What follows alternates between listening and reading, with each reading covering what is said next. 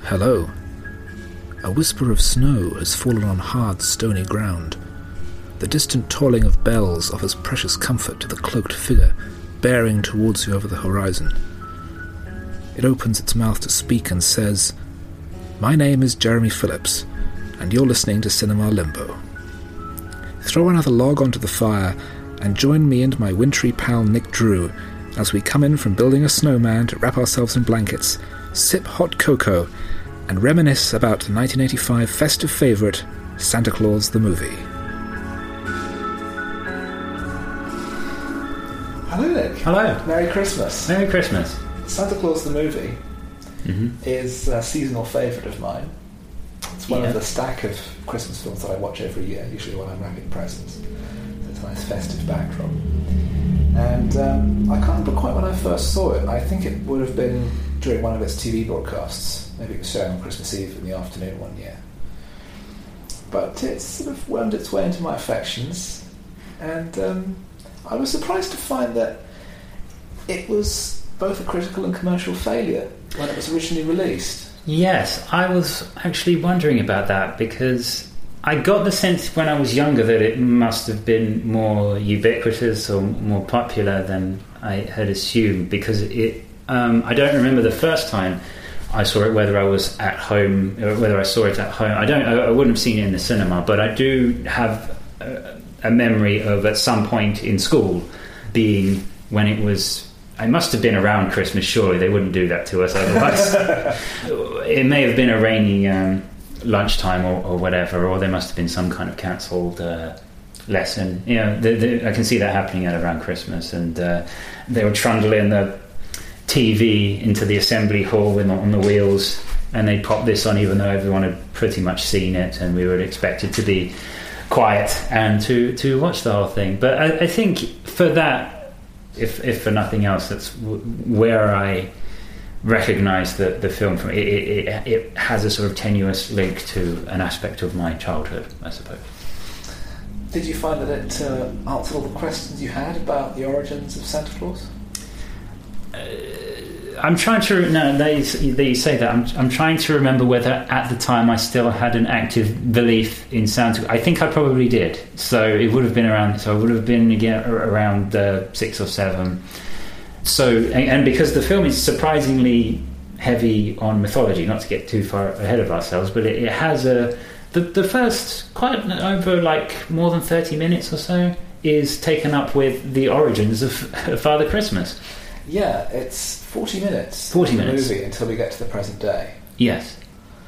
It's the origins of Father Christmas, where we've, it, I, I like the beginning where it, it appears to start with voiceover narration, Mm. and we find that it's actually a little old lady telling a story to some children about something almost entirely unrelated. Yeah, I, I think the strongest part of the movie, watching it again recently, the strongest part of the movie is, is the first act, basically, where we. y- y- yes, because I think that's where it gets closest to a kind of timelessness, maybe, or a kind of. and also a kind of sincerity. The, it, it, it, the, where it's quite sincere about Father Christmas in that it, it's it's trying to be like His the name's Santa Claus. Santa Claus. Sorry, I keep, yes, they do specify that. They, there is a Father Christmas is his English cousin. Yes, there, there is a point where Burgess Meredith says, "From now on, you will be known as Santa Claus," and and there's no kind of gi- ex- extra Yeah. explanation of why they just fancy the name. That whole opening 30, 40 minutes goes a, a long way to securing the any chum or um, Goodwill? goodwill that, that is in the film. Is that the efforts that it goes to create a mythology for this and character? It, and it plays it very. I was going to say it plays it straight, but it's Mm. not dead straight. There Yeah. is- there is a- an element of humour to it. But it's about uh, a nice old man called Claus Yeah. who works as a woodcutter. Yeah. His wife is called Anya, and they live in a little village Mm. somewhere that's covered in snow. very non-specific, very Yeah. unspecific country, unspecific time. And specific accents. Yes, He's bringing all the every Christmas because Mhm. they have Christmas there. yes. So it's AD. They have the they Yeah. have the wheel. He brings toys for all the children in the village, but they get caught in a snowstorm, and it looks like they're going to die. Mhm. Mm-hmm. But Uh, I, I, I have to say, it's um, very poor choice on the part of course to that he, on the, to, to go out into the snowstorm and, and in, in that weather because he was warned earlier before he set out. Yes. They said that snow's coming down pretty fast, Claus. You might want to just wait, wait it out a bit. And he's like, "Oh, the reindeer have been through worse. Come on, Blitzen." And it seems that, that he's, he's not a very good caretaker for those uh, those reindeer. He, he but never eh, eh, putting that aside. Yes, they they get trapped in a snowstorm. It looks like it's it's curtains. The, the reindeer, especially, they're not having a, a good time. And then the the little vendicum Mm. appear that we heard about in the story at the beginning. Yeah. Uh, that, and so they actually prefer to be called elves. Yes, that's interesting. Because is is Vendicom an existing? Um, I have never That's heard a term of them. I for- should have looked into it. Um, oh no, they did that. I didn't do that. Either. I, when I was doing a bit of research on this, I was looking at the Wikipedia page, as Mm. one does when one wasn't making that too much effort. There wasn't a link for the word Vendicum, so I Mm. assume that it's just something they've made up. But it's- it seems to be fairly pointless because you could just call them elves Yes, because people know what Yeah, people yeah. know what elves are. You think, well, yeah, people could tell stories about that. Oh, yeah, there were it's some an, elves it's, that a, lived it's in an the world. interesting because other than that, there isn't a, a sort of attempt to tie it in with existing. Um, like Eastern European folklore or anything like that. Or No. the, the, the, the, in fact, that's I think partly what contributes to the, the sense of timelessness is that it, it, it's not a It's it's, like- recogn- it's not a recognizable um, mythology, or i i it's it's not something. It's something that takes disparate aspects of things that we associate with uh, um, Santa Claus that have developed over different time periods, and then tries to marry them all together in a kind of coherent origin uh, story. Mm. There, there is some of the dialogue where the elves are first introducing themselves that does sound vaguely sinister. Mm. Says, oh, uh, Anya says, oh, we have to have to go home. And Dooley, the lead elf, says, no, this is your home now. Yes, Oh, yeah, they're a great. bit too magnanimous. There's a That's- sort of that's just, that's, well, that's it's something almost a kidnapper says. It's always like, well, you've always been here. Uh, it's, quite- it's not far away from that. And the, the, the whole house building, it does look exactly like the Overlook Hotel.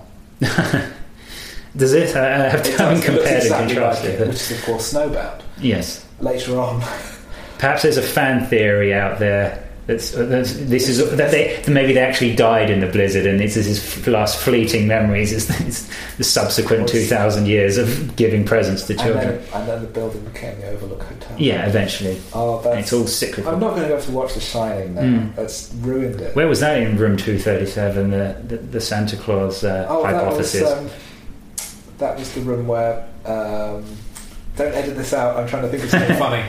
Um, that was the room where they kept the uh, Hmm. creepy old lady. To, Yes. Well, that, that was which, yeah, yeah, that's- that, that was the 237, isn't it? Yeah, th- yeah. Put the creepy old lady in a sack Yeah. and give her to the creepy old man for Christmas. Yeah, it's just what he always wanted. Yeah, a weird diseased monster. Mm. Elf puns. Oh yes. What- how did now you- this how- how that did you enjoy all the elf? I puns? did enjoy the elf. I have to. s- I, I- I know I'm probably not supposed to. There's every reason in the world to not be charmed by every time Dudley Moore it's- said I'm elf trained or something I'm, like. I'm entirely elf taught. yes. That's that's lovely. Like I, I I'm totally on board with that kind of elf humor. I don't I don't mind that. But Yeah. The fact that they kept doing it, and also And, yeah. the way that they would s- say like pairs of adjectives in reverse. It's like, oh, you'll help me be uh, nice and cozy, cozy and nice. Mm. So stop doing it. Y- y- Yeah, I- I'm, I'm surprised it didn't get as winsome as I thought that it would. I was pretty on board with the I elf was ex- culture. I and was the elf- expecting you to elf hate all world. that. I really was. No, I, I found that quite charming. They're letting the shown around the uh, their their new home, Hmm. their new forced home, and we see the workshop, Santa's Yes. workshop set, which is spectacular. It's very good. Yeah, I didn't didn't see a Blu-ray cut of The it. Blu-ray is not a fantastic transfer. Ah, It's fine, yeah, but it's not really much of an advance over the DVD. right, fair enough. It, it's a, the I think the DVD cut. You, you didn't get a huge. You can s- tell that a lot of effort went into the, Yeah. the production, and then there's a lot of attention to detail in the costumes and their um, the, the the sets, es- especially, and there, there's a sort of consistency in the um, in the surroundings. Yes, everything's sort of everything's primary colours. Everything's Yes, sort of homemade. Everything looks like it was designed by a child. Yes. Yeah. and everything's made of wood, Yes. which I loved. And it's very, it's a very sort of Northern European feel to it. Yeah. and they're shown to the infinite hall of toys. Uh, they're told- so what, what, who are all these toys for? Ah, they're for all the children of the world. So are they? Um, I'm just speculating. So they, they they've been there for quite a while. We we know that they're sort of timeless. The elves. The elves have, yeah. Yes. And so during this time, they've just been building all these toys and they've been sitting on them uh, because they haven't. n- None of them are qualified to ride a sleigh. Well, or- there is there is a prophecy. There Uh, Yes, always there has is to- a prophecy. There always has to be with this sort of thing. There is a prophecy of a chosen one. yeah. Um, it's Keanu Reeves. but we'll get to that in a moment. Yeah, okay. But we, we see them preparing for Christmas. Claus and Anya are told that as they have no children themselves, Mm. they will have all the children of the world. Yes. and that they will be able to take these presents to them on one night every year. Mm. And I think it's, it's worth at this point pointing out this was a Solheim production. yeah. As, as, as we talk about kindness and generosity, Yes. it really makes you think of Yes, Elliot uh, Alexander and, and- Sarko. and to uh, yes, to explain the uh, Alexander and Ilya Solkhan are a um, father and son production team who are probably most famous for the Superman series Yeah, of films. uh, we um, yeah we talked before about Superman Well, a four while ago. and, and um, c- a couple of months ago. yeah. they had a reputation for being very business-like. Yes, very uh, money focused, and and and I think they had a habit. I'm, sure, I'm not sure of other things of of what other properties they uh, acquired. Well, um, they, they, they, they- famously the Three Musketeers and the Four Musketeers. oh yes, yeah. in the mid '70s, and based on that, they were able to get hold of the rights for Superman, Mm. and then did um, Superman, Superman two, Superman three, and Supergirl. Yes. Following that, with Superman three starting to pale, Supergirl in particular Mm. had apparently been pegged as going to be a major hit. This is going to be a big smash hit. Mm. The director. Uh, I'd like you to have a go at pronouncing the director's name. Oh, do you have it in front of you? I have it here. It's on the front of the Blu-ray, Oh, which I am okay. now showing to Nick. Oh, There's a um, lot of concepts. I guess, yes, I guess. Um, Janon Schwag. That's very close. Mm. It's uh, Giano Sch- Schwark. Schwag. Ah, Uh, apparently, he's French, although that is the least French last name I've ever seen. he directed Supergirl, yes. and um, that basically led to him being offered the directing job on Santa Claus the movie. Mm. The reason in, in bringing up the, the, the soul kinds is that there is a, um, structurally as, as well, there, there is a sort of similarity to their. In, in, to their approach to introduce to, to the Superman story. It's very much a kind of superhero story. Yeah. It's the origin and then the adventure. Yes, and even structurally, it's quite similar. There's a sort of long um, introduction sequence where we see his origins, and uh, we see the uh, maybe getting ahead of ourselves slightly, but we see actually the the, the Santa Claus costume being designed, Yes, which um, I, I appreciate that. Uh, and um, red really is his colour. yes, and this sort of brings me to another interesting point, an interesting aspect to Santa Claus the movie, even though it's taking this. Um, kind of methodical approach to setting up, establishing the character. Subsequent um, movies about Santa Claus have been more deconstructionist, and they've been more about. uh, If you take like the Santa Claus with, with Tim Allen, it's about an ordinary person who has to be Santa Claus, and there's elements of sort of It's uh, uh, uh, of kind of bo- boiling it down and sort of ripping it apart a bit and making it sort of subverting it slightly Mm. and I'm trying to think of other things, or even um, what was that Aardman one called? Um, Arthur Christmas. After Christmas, which I've heard p- positive-ish things about, Yes. but it, again, I it's think it's good. it's something that is trying to sort of expand the mythology and say, oh, actually, it's not like this; it's like this, and it's a there's a family of Christmas people, and it's a it's a thing that is passed down. It's not it's not magic in that way. It's a different kind. Of, you know, there, there's elements to spin the Yes. the Santa. Whereas this is very m- meta. and It's is very um, trying to be like the point of origin. Of, yes, uh, it's, the, of Santa it's Claus. the original. It's like the Jesus of Nazareth of Christmas films. yeah. Yes. so this is this Um, is how it really happened. And in Yes. fact, in some of the publicity, they Yes. tried, tried to imply that Yes. in fact Santa Claus was playing himself. Yes, I saw the, I saw the making of documentary about it, which is is an entertainingly dry a- account of the, yeah, the it's, it's process. so it's so odd. I mean, having, Yeah. having watched it myself, because it's, it's it's introduced by David Huddleston. Oh, Actually, of Santa Claus himself is very busy making Yes. toys at Christmas. Yeah. So he had someone play him. He introduces it as Santa Claus, yes, and then we have the making of the movie, and it's quite boring. yes, it's very dry. I mean, It's- it's, it's a making of documentary, and so you shouldn't expect it to be that. Yeah, but it, That's it, it's it. weird that it, It's it, really it dull. starts off as though it, it starts off as a sort of appeal to the, the younger viewer by the conceit that it's that Santa Claus is real and that Mm. he's intro- and he introduces the thing. But then it's it's its whole approach is a very methodical. And now we're going to yeah. grown-ups. Yes, and uh, that was quite amusing. But th- that reminded of the sequence where it, the, the the one sort of slightly deconstructionist moment in the film, uh, well, to begin with, is the where they're making his suit and it's initially green, and she and then Santa Claus's Mrs. Claus says, "Oh no, that wouldn't work. How about red?" Yes, that's much better.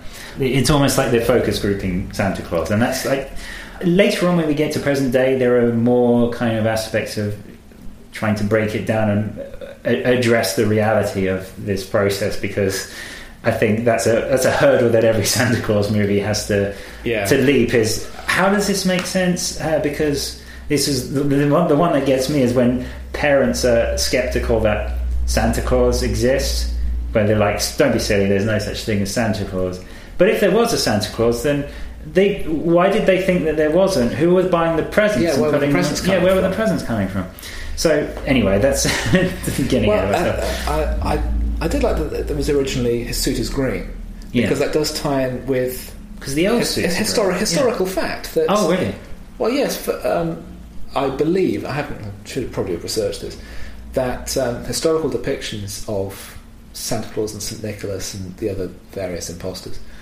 um, would wear green clothes because it was symbolic of the forest and nature, mm. and the red, of course, comes from Coca Cola Coca Cola. My understanding of that is slightly because every time I hear that Coca Cola aren't really responsible for that look, it's just that they helped popularize it. So I think that was already, and I don't know if that extends to the color scheme, but I think it may do. That may be a. I, I, I don't think they coined the, the red and white color scheme. I think that already existed. I'm not 100% certain. though. But even so, that connection does make it ironic that there is so much obvious Product Coca Cola product Yes. placement. And there's there's a lot of product placement, especially when we get into Yeah, uh, it's well the present the present day stuff, not so much the medieval. Yes. Um, which is uh, again, it's it's not again it's jumping about a bit, but the film is so explicitly a- not anti-commercial, Mm. but s- very sceptical of the relationship between Christmas and money. Yeah, it's it's almost like a sort of strange uh, anti-capitalist allegory, and I Yeah. thought maybe from the fact that a lot of the production were kind of European, and uh, that, that there was a Yeah. more of a great because. yeah, And you don't want to be too silly in, in, in talking about this, but we initially we, we established this like the, the elf culture is very um, communitarian. Yes, sort it's, of it's a very Mm-hmm. self-sustaining, egalitarian. very- they all yeah. work together because they all love Yes. what they do. So it's almost sort of a, a pastiche of idealistic, sort of utopian Eastern European communist uh, sects or something like Yeah. that, right? And and then so the the film is about that kind of uh, idealism and uh, naivety facing up against the arch um, Arch capitalists. the arch capitalist who is only and that them, them being in conflict but uh, and and also it's in, it's interesting too that their representation of what Santa's toys are they are it's uniformly extremely traditionally they're all uh, rock like um, Rocking sea- horses, rocking horses fishing and- rods, very yeah traditional wooden toys. trains and it's it's all just wooden and practical and there's no sort of soft Well, they, well, they do. Well, I say practical. There's dolls and things. Yes, it's, yeah. it's, it's a traditional yeah toys for children. yeah I mean, let's go to another Christmas movie that's on my list that I watch every year is Elf, Mm. where they've. The, and I, I like the idea that Santa's Workshop has kept pace with the times. Yeah. So now in the present day, they're making etch a sketches Yes. and, they're- and they're having seminars about um, electronic yeah, manufacture yeah, because they they were going to start making computer games and things like that. I thought, yeah. yeah. because you know they're trying to keep with the market. Yeah, I thought, that- no, they shouldn't do because Mark Christmas doesn't need to. He's magic. Well, and, and, and- and this is something that comes up. This is a sort of important plot point is is uh, of um, Dudley Moore's character Patch being a kind of aspiring industrialist. I- I- Yeah. he- he's a sort of um, he's an aspirational elf in that he he ma- he's especially from the beginning he manages to pre-sage uh, central heating for the Yeah, and so he's someone that is thinking ahead, trying to find ways of improving it, for improving their system. So he sort of creates this makeshift uh, industrial machine mechanism Mm. that can make toys at a faster pace. And uh, we're getting ahead of ourselves a bit. we that's are, we what- are jumping a little forward. Yeah. And there is the, the next the next bit before he goes off on his first Christmas round. Mm. We have the ancient elf Oh yes. No, I did like played this. by Burgess Meredith, Yeah. and it's the, it's so reverential, Mm. and the music becomes very reverential. Yeah. He walks in. His beard is so long that he Yeah, needs it's big, people yes. carrying Yeah. it for him, and he tells him about the chosen prophecy and that time will travel with you, Yes. so that he can do everything in one night. And I, I like that they explain the, the the magical elements of it in a in a kind of gentle way. Mm. in that it's not it's it's not sort of this pragmatic oh no time freezes because we there is an archaic archi- the most that it has in the way of um, sort of tangible mechanisms is the fact that the the reindeer fly as a result of some kind of magic oats Magic muesli. magic muesli which ends up being and a that beco- factor becomes a in- um, major plot Yeah. point. yes It's a surprisingly well formulated script, I think. Yes, uh, especially for the first part, I, I think it's pretty reasonable and um, affecting. Yeah. More, more so than it it, it, it And- probably and has it- a right to be. And it has, as, as you said, before, it has that sincerity Yeah, yeah, and that, that whole because Burgess Meredith is so terrific. I actually got Yeah. tears in my eyes. Thinking yeah, about yeah. it. It's, He's it's so- goosebumpy. It's Yeah, he's a, yeah, he's this and they ancient, magical, Yeah. kindly figure. and they don't explain his role in the it- it- like they don't. There isn't a lot of build up to him a- appearing. They, they just sort of announce, they, they- and they might call him. They call him like the ancient one or something. yeah, Yeah, and that's all we get. So we, but we can intuit that th- he's like a very important figure in Hmm. this culture. and and he's treated very important in the, Yeah. in the film, and of course Yeah. the, the, the lighting sort of gets a Yeah. little bit dimmer, and the music becomes very Yeah. da da da. Um, music by Henry Mancini. Oh, oh yes, he was in the yeah, he was in the making of. It's something that I found was very interesting was looking at alternative people who were looked at to be in the game. As soon as we got to Mm. the ancient elf, the original choice for that character was James Cagney. James Cagney. Yeah. I, he who was I- too old. He was too old. Yeah. Yeah, I should say specifically, Yeah. he wasn't too old to play a two thousand year old elf. No. It's that he was He's too old to remember his too lines. frail. Too frail. Yeah. Sorry. Um, another kind of cast. It's not really a it- it- choice of director. You're probably going to get onto this, but um, I was just about. I've Just actually, about to- the other another actor considered for the ancient elf was Fred Astaire, oh yes, yes, I remember hearing that. which I think what was that? How old would he have been at the time? Sort of. Um, I don't know when well, he he'd died. done the Towering Inferno about ten years earlier, so I think he was. Don't think he was working anymore. Hmm. But I mean, it's. and- I mean, uh, Burgess Meredith was quite old, but he was still working. yes. But it's not really. It's not. I mean, it's like one day on the set. Yeah, yeah, it's a small So- one. And he got fourth billing apparently, Burgess Meredith. Yeah. Mm. And I think depending on which part of the film you're watching, Yeah. Dudley Moore gets billed either first or seventh. Yeah, It's depending ridiculous. on which uh, country, I suppose. Yes, Sort of, and yeah. in the US particularly, yeah. uh, Dudley Moore is billed lower down. oh, really? I just thought he'd be a bit of a big star at that point, wouldn't he? Well, After he gets- Arthur. He And... gets the and. Oh, right. That's fair. and That's a fair compromise. You were going to say about um, directors. Choice of director. Uh, uh, there, um, no doubt, there's been pl- there were plenty of directorial choices, but the one that stood out were, that they approached was John Carpenter. Who was first choice? first choice. And the reason he didn't do it was that he, he wanted Final Cut and to do the score. He also wanted input on the script, Oh, right. which I don't think is unreasonable. But how fa I mean, him doing the score to Santa Claus, I mean, that, that's the thing that gave me, oh, if, if only. That, It, it would have been. I, because I think, uh, as a director who had, was best known for science fiction and horror, Yeah. He'd just done, or I think it was just finishing up Starman, Yeah, oh, right. which is for, the, for him was a huge change of pace Yeah. because it's a, it's not still a science fiction movie, but it's a very gentle yeah, love story, and it's a, again it's a very sincere, yeah. It, it's heartfelt romance. it's an unsettling film. I find Starman. I haven't seen it in a while, but I think I, I The found last it. the last time I saw it, I almost wept all Oh really?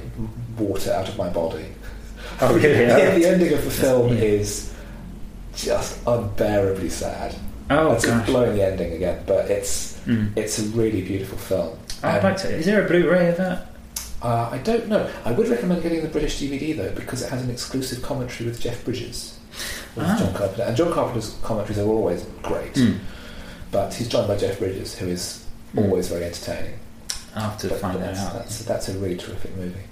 Um, but yeah, Carpenter, yeah, Mm. uh, it just That- yeah, It seems like an object like the same way that David Cronenberg was first choice to direct Beverly Hills Cop. yes, or that. Um, oh, uh, David Lynch was approached to do Return of the Jedi. Oh yeah, Yeah. there's a, a spoof trailer. Oh yes. that's exactly for that, which I think yeah, it would have looked exactly like this. Probably be close to that sort of thing. Three other directors were approached. Mm. Lewis Gilbert, who had directed, it was a James Bond, Mm. James Bond. Yeah, I was thinking. and Robert Wise, the Mm. multi-Oscar-winning director of West Side Story, The Sound of Mm. Music, and Star Trek: The Motion Picture. Both of them wanted script input. Mm. Guy Hamilton, another Bond veteran. Yeah. was very keen to do it, but unfortunately he was a tax exile. Yeah, he was first choice for Superman, I think. Mm. Yeah, and he didn't do it for the same for the reason. same reason. Yeah. He wanted them to shoot it in Rome when the Yes. production was based in the UK, it was at, Mm. at Pinewood Studios. So he priced himself out of it effectively. So they ended up going with Junot Schwag, Hmm. who the studio was convinced were going to be the next big thing. Mm. Did, did, was it him who did uh, Jaws two? Yes, Yeah. there's Jaws, Jaws 2 and Supergirl are his two big Yeah. credits aside from this.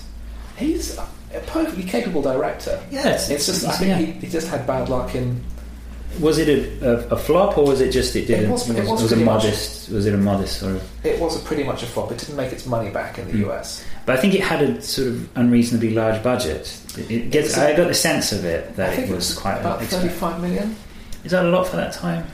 Um, I'd say it probably was um, because I remember when we spoke before about Superman Four. That was on Yeah. seventeen million. Yes, but Well- but that was considered And that- quite low. Yes, but the imagine twice that amount of money Mm. and Superman Four. It, for all its failings, it never looks like the set's going to collapse. No. So having twice the amount of money Yeah. being spent on an original property. Well, it's an original property. Mm. Yeah, I forgot, what, I forgot what my point was. That it was Yeah. Mm. that it was that it was a, that it was a lot of money, and yeah, it made something like twenty three million in the Oh, US. so mm, So so, we yeah, quite didn't recoup. poor. Yeah, It's no- surprising, really. Um, it still seems a bit surprising that that wouldn't be a bit more successful. I imagine it could have been because it was being crowded out of the market. I should have Mm. looked and said the, the lack of research is Yeah. disgraceful. But um, I can imagine that there would have been other films and cinemas in Christmas nineteen eighty five Yeah, that was just squeezing it out. possibly. Yeah. Uh, was Um, it 1985? Sorry. Eighty five, yeah. Yeah, that might. That was sort of a busy year, wasn't it, for the box office? Perhaps I'm trying to think of other 85 films. Well, I remember back. Well, Back to the Future was the big Yeah. hit in summer, um, uh, but I doubt that would still be in th- theatres at Christmas. Mm. In terms of acting choices, John Carpenter had one specific name he wanted f- to play Santa Claus. Kurt Russell. Well, actually, Kurt Russell might have been. Oh, he might have been too young to play BZ, the uh, the evil industrialist. Hmm. But uh, he wanted Brian Dennehy as Santa Claus. Oh, yeah, that that's that would suit a, a John Carpenter and Santa Claus because movie he's sort of uh, a, beam, a beam of you tough guy, Yeah. but is also the right size and with a shape. heart of gold. I, I don't think I've ever seen. Actually, I've never seen Brian Dennehy play someone nice. He was in Cocoon the previous year. Oh, is Well, it? he's cast wildly against type Mm. as the the leader of the visiting aliens, who is actually a very kind, gentle person. Yeah. And in all the, his other movies, he's beating people up. Yes, I, he's quite gruff. That's sort Yes. of mindset. Yeah. I, th- I think I think that would have worked. Mm. I think it would have been interesting. But what, what, and, uh, some, what's his fa- Bill Donaldson? Is it who plays um, the Santa Claus in, in there? David Huddleston. David Hull. Oh, what, what did I say? Bill Donaldson. Who's Bill Donaldson? Oh, he lives next door. oh, oh, that's that'd probably be it. Yeah, then. you saw him on the way in. Yes, da- He was- da- he was David right. Huddleston. Did you say? Yes. he's very good in it. I think he, to- He's- he really inhabits the character, makes it believable. Like he, it didn't even occur to me that's like his hair and beard aren't normally like that. That, that, that- that's that's makeup or Yeah, I mean, they look. it just it seems very organic that that he's and, and it is part of one of the problems of the film is I think there's not enough Santa Claus in the film. It is that I was, I was just thinking it, it's a little bit risky to base such a large production, a large sort of motion picture on uh, a kind of genial, chubby guy in his Sure. sixties or whatever, you know. Well, he doesn't like people pointing out his weight, as we find out. Oh later. yes, um, the other actors considered to play Santa were David White, Hmm. who's uh, not a name that springs to mind, but you may remember him from the original TV show Bewitched. oh I didn't, Which didn't he really was watch. it. I watched it Darren's very. boss. He yeah. was uh, ruled out because he was considered too old. Mm. Again, he was, in, uh, he was in his late seventies. Barney Martin, who was Oh, from uh, Seinfeld. well, uh, from the notes that I saw, he was um, Dudley Moore's co-star in Arthur, Oh no. and also Carol O'Connor, Hmm. who was uh, the star of All in the Family, the American version of Took That Steve Part. Mm. So he was the American elf guard. Um, But among the elves, Dooley, the lead elf, was would have been Patrick Troughton. Patrick. Chan- oh, Which I wouldn't he have know. been a bit old by then? He was um, about sixty-five. Hmm. So, well, given that Yeah. Do- Dooley the ma- that not Patch, Mm. Oh, Hmm. not but- patch. no, not Patch. Uh, Patch was always going to be Dudley Moore, Oh, right, okay. uh, but Dooley is the sort of the Is the, he the, the, com- lead, the leader of competing? the elves with the, with yeah. the long big Yeah. moustache. So he's supposed to be quite Mm. old anyway. And yes, Huffy, the the other competing elf, yeah. would have been David Jason, Ah, which I can imagine because he sort of looks like a little elf. yeah, that would have been s- nice, wouldn't it? Just see David Jason, I suppose. But I, I, I like that most of the elves aren't really recognisable. that It's sort of more Yeah. ver- verisimilitude. You've got Melvin Hayes in there. Oh right. and um, Christopher Ryan from The Young Ones, and Don Estelle from Detective Hotman, both Hmm. in non-speaking roles. Oh, I didn't. That passed me by. Well, they, yeah, they're barely noticeable, and also they're all wearing fake beards. Oh, well, there you go. There were four other choices to play Beezy, but I'll get onto them and get up to the character because Yeah. They they made the right choice with Beezy, I, I, I think. there's one other choice. The, their first choice for Beezy, Mm. I think, would have been very entertaining, but we'll get onto Okay. well, Yeah. that. So Santa is setting off on his very first Christmas. Mm. with the magic sparkles that the elves are fed in the tainted food. Yeah. Here, eat Yeah. this, it's Mm. fine. And then we have the long montage of Sort of slightly awkward montage of Yeah. children the, playing. the, with se- the second very long montage there because there, Yeah. there is another one of them getting everything ready for Christmas. it. Yeah. Throwing I, one thing I like was them th- sort of throwing magic sparkles onto a big sheet of paper, and it just Oh, turns and then into- it just becomes and a, it just a turns into yeah. stars, Yeah. which I thought was lovely. Yes, we see Santa through the ages Yeah. The, mu- and the music keeping track as well Hmm. because it's sort of a medley of Christmas songs, but they, Mm. they change as, with the changing years and they become more modern. Oh, really? I didn't These notice that. sort of That's a medieval nice songs being more detail. Victorian. I like the introduction of the, the naughty list. And then this Oh, is a yeah. sort of po- a, a, a specific point that doesn't really factor into the rest of the film. I, I, I It, think does once, does it? yes.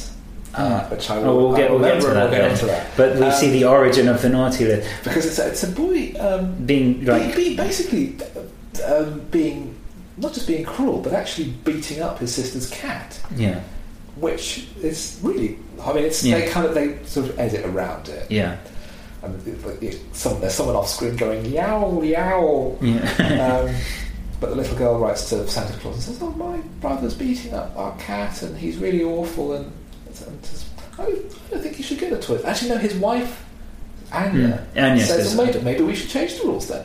yeah. And so um, Santa Claus says, "You know, make a list of He- yeah, all." he of caves everyone's in quite naughty." quickly. Yeah. At first, it's like no, and he's very magnanimous. No, everybody, every child should get a toy, even if they're good or bad. And then she says, "Well, not if they're naughty." And, and then he's like, "Oh, well, maybe we should do a list then." How would they even know not to kind of? Oh, magic. Yeah, how would they even know which? Because he only finds out that this, and this is the first time this has come up in, in generations that there's been a naughty child. Yeah. Um, so it's only up till we get to like the Industrial Revolution that just everything kind of, uh, which co- feeds into my theory that this is like an It's a, it's a anti-capitalist socialist, allegory. socialist Yeah. Christmas film. Yes. Uh, But they- they only know that he's um, naughty because sh- his sister dobbed him in to Santa Claus uh, for some reason. Yeah. Yeah, so is that how he knows that children are naughty? That he's sort of asking the child, he I gets the think- children to write. After that, he sets up a very wide-ranging surveillance program. Hmm. Um, He's getting with the which times, One, isn't he? which one of the little elves called Yeah. Snowden blew the whistle on. Yeah. But he doesn't do it anymore. But um, I, the, I love the gag there. Says, oh yes, Mm. And that's making- so who's naughty and who's nice? Oh, and Dooley. I'll be checking it twice. Yeah. So thought, but um, and next we see that um, the poem, the nightmare, the nightmare before Christmas, the night before Christmas has been Yeah. written, and Dooley's reading it out, and everyone's oh, someone's written a poem about you. yeah. And they get to the line where oh, he shook his head, and laughed like with it like a bowl full of jelly, Yeah. and the look on Yeah, there's a- his face. yeah. It's very. It's a very serious moment. yeah, he realizes that he actually has a weight problem. Yeah. and then we see him eating the world's most pathetic salad, which is Yeah. I think like a stalk of celery and one E- grape. Even though he's immortal, like he, he's He he can still doesn't get have fat. to worry about cholesterol or anything. He's- He can Yeah. still get fat oh yeah, and he, he's, he's, he's, he He's suffers like- from vanity. he might get stuck in the chimney. Yes. So we're reaching the present day because Santa is now getting starting to get tired, despite having not aged in the intervening seven hundred years. He's going to take on an assistant, Yeah. and two of the elves compete. Patch wins by building a machine, Mm. a, a kind of au- an automated toy builder. Yeah. which almost immediately goes wrong and starts turn, churning E- out Even though crappy nobody toys. noticed, like he- he- Santa is, is really the one to blame here in this. Like the whole pre- the whole idea in this se- sequence is he's for a start he's putting them against he's pitching them against each other to see which is the most efficient. It's the apprentice. Which is yeah, that, that is that is not the spirit of Christmas, and it's not not what should be happening. But nevertheless, you- and um, Patch wins just by having a larger volume of uh, of toys. Uh, But that's, this- well, that's why he wins because he made more toys in the same yeah, amount of but time. the, no effort is made to scrutinise the quality of the toys at all. They just take it no, on that's true. uh, take take it on goodwill, which they always want to do, being elves and being good-natured people. Yeah. They just assume that they are, are, are properly functioning toy, even though the, the degree to which the toys are not being manufactured is incredibly alarming. Yeah. They, should, they should not even hold together. There's no screws being put into those. Uh, tricycles, or they, they- they, they should just collapse immediately as, as they leave. But Yeah. um, yeah, well, there, there you go. So we, we jump to the present day, present day New York, and as is appropriate, I think, with New York before Rudy Giuliani came to power, it's basically a scene out of a Dickens novel. Uh, oh, isn't oh the first shot we see is of the snow glo- that that um, Patch has created Yes. the snow globe, and we zoom into the snow globe, and it's the And it transitions to the, Yeah. the, the, the big mansion with a little Dickensian yes, young girl inside doing her ancient Greek homework. oh yes, And the Dickensian orphan even more Dickensian. Yeah. outside. yeah. He's a, freezing- he's a freezing wise guy. He's, a, he's Yeah. I, I have to say, um, He's a real smart yeah, ass. the, the the child actors in this film, bless them, but uh, they, they they did they did what they could. But I, I think that the film kind of suffers from not having a strong. Um, s- Strong, s- uh, s- strong performances from, from the children, or not character wise. I don't think the two child characters are particularly uh, appealing. I, I don't think they. I like I like the relationship between them that develops. It's- Yes, and that's it's- and that's a bit unusual for, for for the two child characters to have that kind of platonic, yeah, uh, cross cross uh, cross class barriers. and again, it's But- again it's because they're they're friends, even though she's from privilege, Mm. and there's never any kind of concession made. Yeah. So, oh, but oh, I wish I was normal. No, she Yeah. likes she likes having money, yeah, um, and it's kind of and he doesn't have he doesn't bear a grudge against her just because she's Yeah. doing well. It's because she's a good person. She's It- willing to it- share. it's not a dread. food. It, it's sort of uh, they're treated as equally. They treat themselves equally to, to Yeah. each other. There's not a, a power struggle It's there. the content of their character. Yes. But I did, I did look into them a bit. The young actor, Christopher Kirkpatrick, appears to have dropped off the radar a bit. They both did really, didn't they? But the actress, Yes. Oh, she Um, did. Shall I, shall she I- did a, a couple of other Hmm. acting gigs. She is now a lawyer and a s an author in her spare time. Oh, really? She has a blog, Oh, which I looked up, I didn't. know. and um, yeah, you can look at it at Hmm. heimbenasfiction.blogspot.co.uk. H E I M B I N A S. Um, and it's actually quite an entertaining blog. Oh, excellent! I'm, I'm really happy because I always when when you look at in IMDb's and then it, it sort of drops off the face, you, you feel bad for them, but you know you never know. Yeah, and she, uh, actually, um, what I liked is that she would post various things about her writing, and the Mm. last post she did was about how great it was that gay marriage is now legal across America. Mm. But there was- she also put up a YouTube clip of one of her old acting gigs when she was a little girl. Oh. So she clearly sort of regards that whole time of her life with affection. Oh, that's good. I mean, Yeah. again, it was a positive. Uh, I think, I think she also did the Parent Trap too, which was like Yes. a, a straight to video, I presume, or a follow up too. I thi- so, what happened there? I, I actually, what happened next after the Parent Trap, which is already like a dubious enough premise for a film? We get to the first really obvious bit of product placement next Mm. with young Joe, Yeah. the orphan, looking in through the window of McDonald's Yes. and marvelling at all the wonderful food. Yes. And uh, the, the, Yeah. the intention is, uh, is, ob- is obvious because there are families in there and they're Mm. all eating together. Yeah. And so, oh, I wish I had a family. Yeah. But if you could think they could just use this in the commercial and the message would be, oh, I wish I had a Big Mac. Yeah, that that's now. I don't know if I've- I'm, if I'm reaching from a specific source on this, but I, I think that's sort of like the most famous bit in Santa Claus the movie is just the gr- gratuitous uh, McDonald's Yeah, It's a shame because it, it overshadows the rest of it because it's so crass and so Yeah. careless.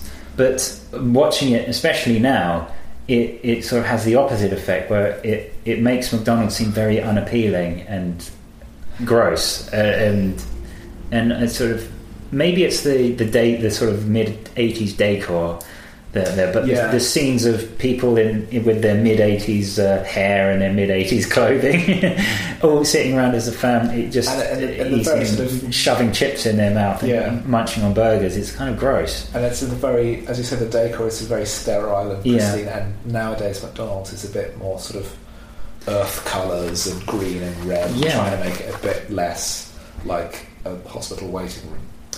I believe so. I I haven't set foot in a McDonald's in years so. Shamefully, I do eat there more than I should, Oh, which really? is, and I should eat there never because Santa Claus isn't the only one who should be eating more vegetables. Hmm. Thank you thank you for agreeing with me. no, I was, no, I was, I was just, no, I was just went, mm, I was just sort of Yeah. nodding in Yeah. uh, out of So- politeness. So, so you skinny In- mini. yeah, I did like the. Um, so there's another detail that I liked, but um, uh, little Cornelia's nanny excuses herself to watch Masterpiece Theatre, and I Oh. thought that was a very a nice little mention of uh, upper class pretensions. Well, it's not really Right. pretensions anymore because Masterpiece has sort of expanded its remit. Masterpiece Theatre, for the benefit of the listener, it's the kind of umbrella under which a large chunk of British drama is shown on American television. Oh, is it sort of PBS? stuff? It's PBS, yeah. Yeah. It's traditionalists of Sunday night. Mm, Nowadays, it's Downton Abbey, mm, although not now the series is finished. But um, uh, you know, uh, period dramas. yeah. Um, Upstairs, downstairs. upstairs, upstairs, yeah. yeah. upstairs, downstairs was, had been a huge hit. Yeah. Uh, Elizabeth R, all that kind of thing. Mm. Um, so it's yes, I only watch PBS. I only watch Masterpiece Theatre. It's that Yeah. very sort of pretentious upper class thing. Yes. Um, Whereas Cornelia would probably quite like to watch Cheers or different, Well, we- or we don't- particularly different strokes. We, yeah. well, we don't get a sense of what her ordinary life i- is like because we don't see where her parents are. We don't know where her parents are, or is she an orphan? We don't know. Well, she has a she's in the guardianship of her step uncle, Uh, which they oh, mention, yeah. which we will come back to later. Yeah. But I think it- it's, it's said several times that he really, I mean, she's like a burden to him. Mm. He'll pay for her upkeep, but he doesn't know what grade she's in. He really doesn't could, could care less. Yeah. and it's only her nanny who's actually has any kind of All right. interaction with her in the adult world. So, so do they? Do the pension? The, do the parents even get mentioned? No, uh, I mean I assume that she w- was effectively an orphan Oh right. and that she lives there, and her step uncle is her guardian, but Mm. he he's never around, and when he is around, he just Right. can give a crap. Because Fair enough. as we find Yeah. out, he's the most evil man in the world. He's great. we will get on Yeah, to that. okay. It's, it's, it's, it's, as I, I checked on my notes, it's an hour and one minute until Yes. we get to him. Yeah. And boy, does he make an impression. Yeah. we're, we're really looking forward to Oh, I, this. am, I am. Yeah. And we had the next bit of product placement where Cornelia takes some food and something to drink out for Yes. Gonjo. She takes a plate of food, Yeah, lovely food, and a very prominent uh, can and, of a, and a Coca-Cola. delicious can Yeah. of Coke Yeah, with the logo pointing right at the camera. Mhm. And then we cut away. When we cut back, a different logo is pointing right at the camera. oh really? Yeah, it goes from the where it says Coke to where it says Coca Cola, Mm. and it's classic Coke. It's not new Coke. I don't Oh. know. I don't know if there's a Well- difference in the logo. Actually, maybe there was. Mm, Um, I think they rebranded it, didn't they? Initially. Because it Um, would have been. Well, my understanding, I don't know, what year was it that they, re- they, they introduced New Coke? Do you know I off the think top it of your was 1985. head? It was, was it I 85? think so. Um, I th- I'm trying to remember whether they rebranded it or not, because I know they when they brought back the original Coke, they rebranded that as Classic Coke, and then they phased out the new Coke. Yes. I don't know if um, if the new Coke had its own design, or whether they might have updated the design, but I don't know if it said new Coke on it. I don't think it did. But um, as uh, he sort of has a bit of food and then takes a big swig Yeah. of Coke and just leans back against the wall with a huge smile on his face. Yeah. Ah, I Yeah. want to teach the world to sing. so I think, well, that couldn't have been new Coke. It was apparently it tasted like Tasted like cow, Pepsi. cow's vomit. I can't tell the difference. Uh, well, between Coke and Pepsi. No. Uh, well, Pepsi's a bit sweeter. Well, I, It's- I, well, the thing is, I only have. I don't. And this is a fascinating insight into my life. I only ever have the diet ones because I don't like sugary drinks. I I tend not to have as either as much. I I, I vary them sometimes. If uh, if I'm feeling devil may care, I might have a, a regular Coke with. Uh, with- but I normally dilute them with um, sparkling water. Uh, Oh, really? Yeah, You have a Coke spritzer? ice. yeah, I can't. I don't really like having a Coke neat. So Santa arrives in New York. He sees Hmm. that Joe uh, is mooching around on a street corner, Mhm. and Joe assumes that he is like the other, pr- like Santa that he saw earlier, a, d- a- a fake, Mm. Mm-hmm. a phony. Yes. He is actually a drunk, and so he proves that he isn't by taking him for a ride on the sleigh, Yeah. which looks quite dodgy. Oh, I don't know if that's fair. I think Well, they it- sort of. I, I, I, It's it's more it's that- very easy to kind of. That, that yes, Santa Claus is effectively Abducting kidna- a ab- child. abducting a small child and taking away on his sleigh. Yes, it's obviously very unsavory connotations Yeah. there. But I think if you if you can buy into the rest of the unreality of the of the production, then I think that then it's it's not worth. To be honest, I'm just I'm just reading out my notes. Sure. and that's the first thing that came into my head, and I Yeah. think I was quite tired. They decide to try the super duper looper. Which is Yes. basically doing a loop the loop in the sleigh, Yeah. which they've never been able to do before. Mm. And this sets up some, something for the Yes, climax of the isn't it? movie, but they practice the super duper looper while heading straight for the World Trade Center. Yeah, I thought you might bring that. up. That was the biggest, well, I wouldn't say it was the biggest laugh of the movie, the biggest guilty laugh of the movie. Mm. And I thought that maybe the magic muesli is able to make steel melt at very high temperatures. Right, yeah. I Which see would what- I see what explain you a did lot. there. Yeah. God. Um, yeah, th- to be honest, that didn't occur to me when I watched the film the other day. They didn't think, wow, they're heading straight into the World Trade Center. Oh dear. Uh, that that's because I I I s- I, um, I I knew that, that they weren't going to actually. You know, they weren't actually going to hit it. yeah, I, I- I knew that was not going to take It's, place. it's the fact that they're he- tr- he- trying to do a stunt that they've never succeeded before. But, yeah. Or heading for it. I thought, yeah. Mm. If it was, I mean, it obviously appears in lots of them, uh, the effects shots all the way through. Mm. But it's just at that point, yeah, they could have done like the Empire State Building or the Chrysler Building. Mm. No. Mm.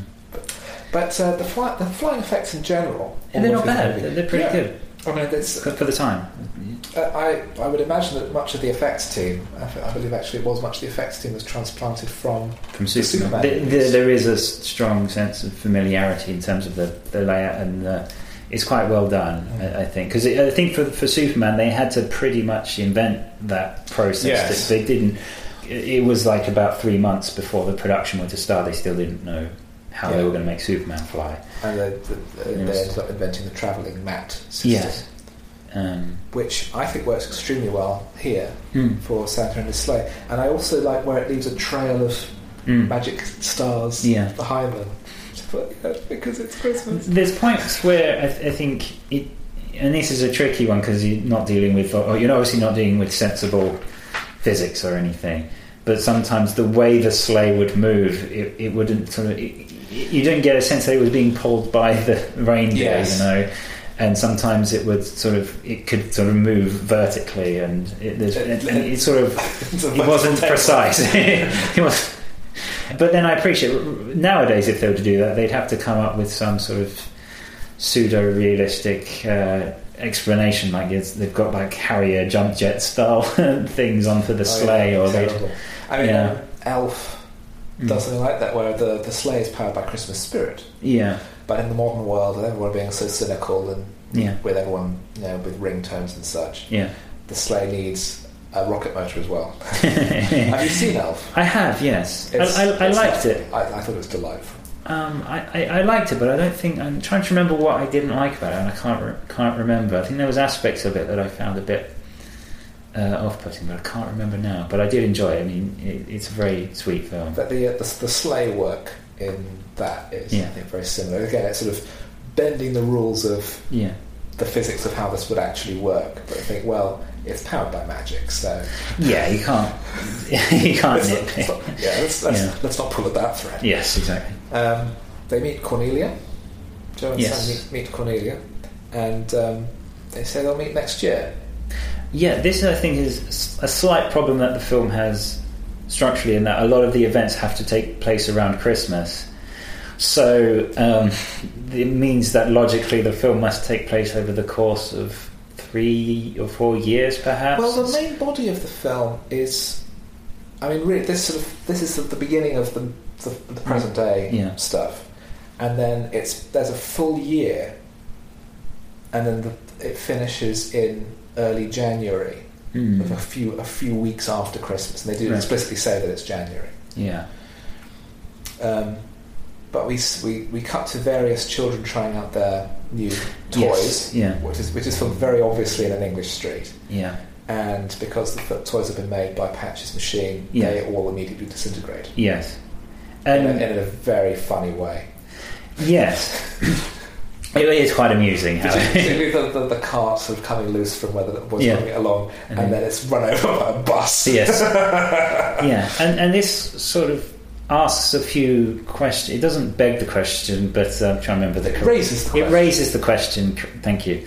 Of what the level of complicity do parents have in is in the presents that they receive from Santa Claus? Because remember, the very next scene is of the the toys being returned yeah. to Santa Claus via the same method by which they receive uh, th- he, they receive letters from children, and uh, so it's as though that parents are annoyed with Father Christmas uh, with Santa Claus.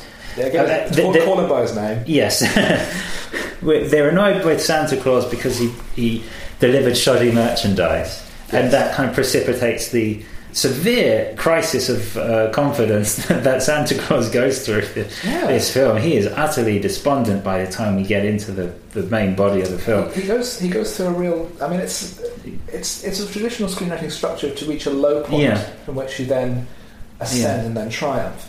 But his low point lasts for about the second half of the Yeah, movie. and it's very low. It's And- it's very grim. and and it's sort of it's not without justification in context. I think. Actually, I, I didn't re watching it again. I didn't understand why it was such a. We're we're getting a bit ahead of ourselves, so maybe we should. Uh, well, th- if you just put a pin in that. hmm. I, I, I like the suggestion that from Dooley that maybe they should put out a statement. is, that, is that is that? I I don't remember. Hmm. Yeah, and actually says we should. Oh my, should we put out a statement? It's like, yeah. Why don't you just hire a PR company yeah, and join the rest of the 98s? I mean, God, it's Father Christmas. yeah. Santa Claus. Oh yeah. Um, so Patch uh, is, a, is going to get fired, Mm. but he quits. Yes. to save Santa Claus from having to fire him and to Mm. sort of In do a very that, sort of- do that horrible thing Yeah. as well. So he leaves the North Pole Mm. and the reindeer cry, Yes. which I thought was. The reindeer, actually, I should say, it's very hard to tell when they're real reindeer and when they're animatronic. Um, I didn't find that so much. I think it's very good animatronics. Yeah, it's, Um, I thought. There was and there's actually. effort put into There it. was a story that went around that the animatronics were actually hollowed out real reindeer. Ugh. Which Well, they use. Um, I think they use the to do the, the jaw mechanism. It's it's an actual jaw from a, a reindeer. that's that's It's- almost as yeah. bad. I think they, they use the bone structure, you know, Mm. but they put their own teeth on it and they put their own fur on it. Sounds like when they put their own teeth up. Yeah, Yeah, yeah. pulling them out of their own mouth. They had some tea flying about. Everyone can raise Yeah. yeah. room. Um, one- one question I had about the reindeer is they do they mention all of the reindeer by name, but I'm pretty sure is there no mention of Rudolph? There isn't a mention of Rudolph, no. Is that can't be because Rudolph is in some way copywritten or is is, is a I protected don't property? think so. I think it's more that they're just sticking to the classic. Because it, it- I would Myth. because they're taking a lot of disparate uh, Christmas or Santa Claus related ephemera, and Mm. it's odd that they don't um, include Rudolph the Red-Nosed Reindeer. You'd Maybe it's think that- because Rudolph is really only known for being in the song. Well, that's pretty. I mean, he's if you say name one of Santa's reindeer, you, I think people would be hard pressed to name all of them. But really? I don't know all of the re- uh, all of the. Dasher, Dancer, Prancer, Vixen, Comet, Cupid, Donner, and Blitzen. Hmm. Oh right, okay. um, but I was just I would think that the most popular, most well-known reindeer would be Rudolph. I know he stems from the song yeah, and he's yeah, I not- would- I, would agree Mm. that he's the, he's he's the most famous, but and it's like classic cloak and Newkirk. It's Mm. sticking to classic Christmas. And, um, the the original reindeer are named in night, nearly called it Nightmare Before Christmas again. Are named in the Night Before Christmas, Hmm, which dates certainly from the 19th century, hmm. uh, and Rudolph the Red-Nosed Reindeer might well be almost as old, but it's definitely more recent than that. Hmm, So I think it's sort of sticking to a particular cut-off point regarding hmm. the, 'Cause, the uh, Christmas myth. uh, I thought it was an interesting that some of the reindeer he already had before he was Yeah, Santa Claus, and others he gained. Donner and Blitzen, Yeah. which, if you didn't know, is German for thunder and lightning, Oh. were his own, and the other six the elves already had. Mm. So they all actually yeah, because they don't they don't they don't rhyme, do they? Although Vix and Vixen doesn't rhyme with Blitzen. Also, why is Vixen male? That's How a do, do weird- we, that's do a we know weird the, thing. the gender of uh, Vixen? Yeah, because I thought, I think, when they, when they mentioned that when um, Patch was introducing all the reindeer to, to Santa Claus, it mentions, oh, and here's Vixen. I thought, ah, I wonder if Vixen's female. And no, it actually refers to Vixen as he. Hmm. They're all male. Ah. Which I thought, well, that's an odd name to give to a male reindeer. Um, yeah, maybe it's like the, the royal he. Uh, it's sort of- But the same way that ships are always female. Yeah, Reindeer, reindeer, yes. reindeer, reindeer are always male, Fact, yeah. even when they're not. yeah. So, with Patch having left, Santa Claus is despondent over having ruined Christmas by making a ro- an incorrect appointment. Yeah.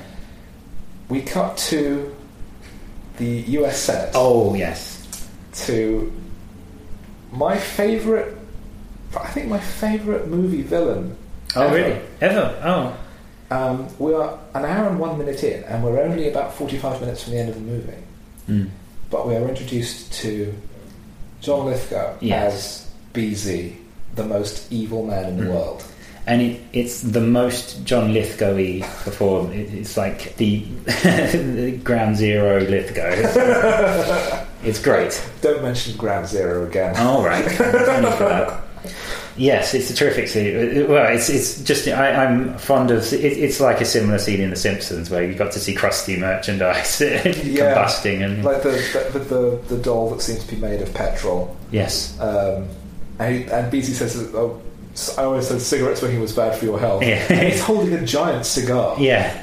Oh, I have to admit, like the, my favorite bit in the film is uh, we, we, uh, jumping a little bit ahead. Okay. Okay, but Okay. it, you, you mentioned cigars. uh, This is Yes.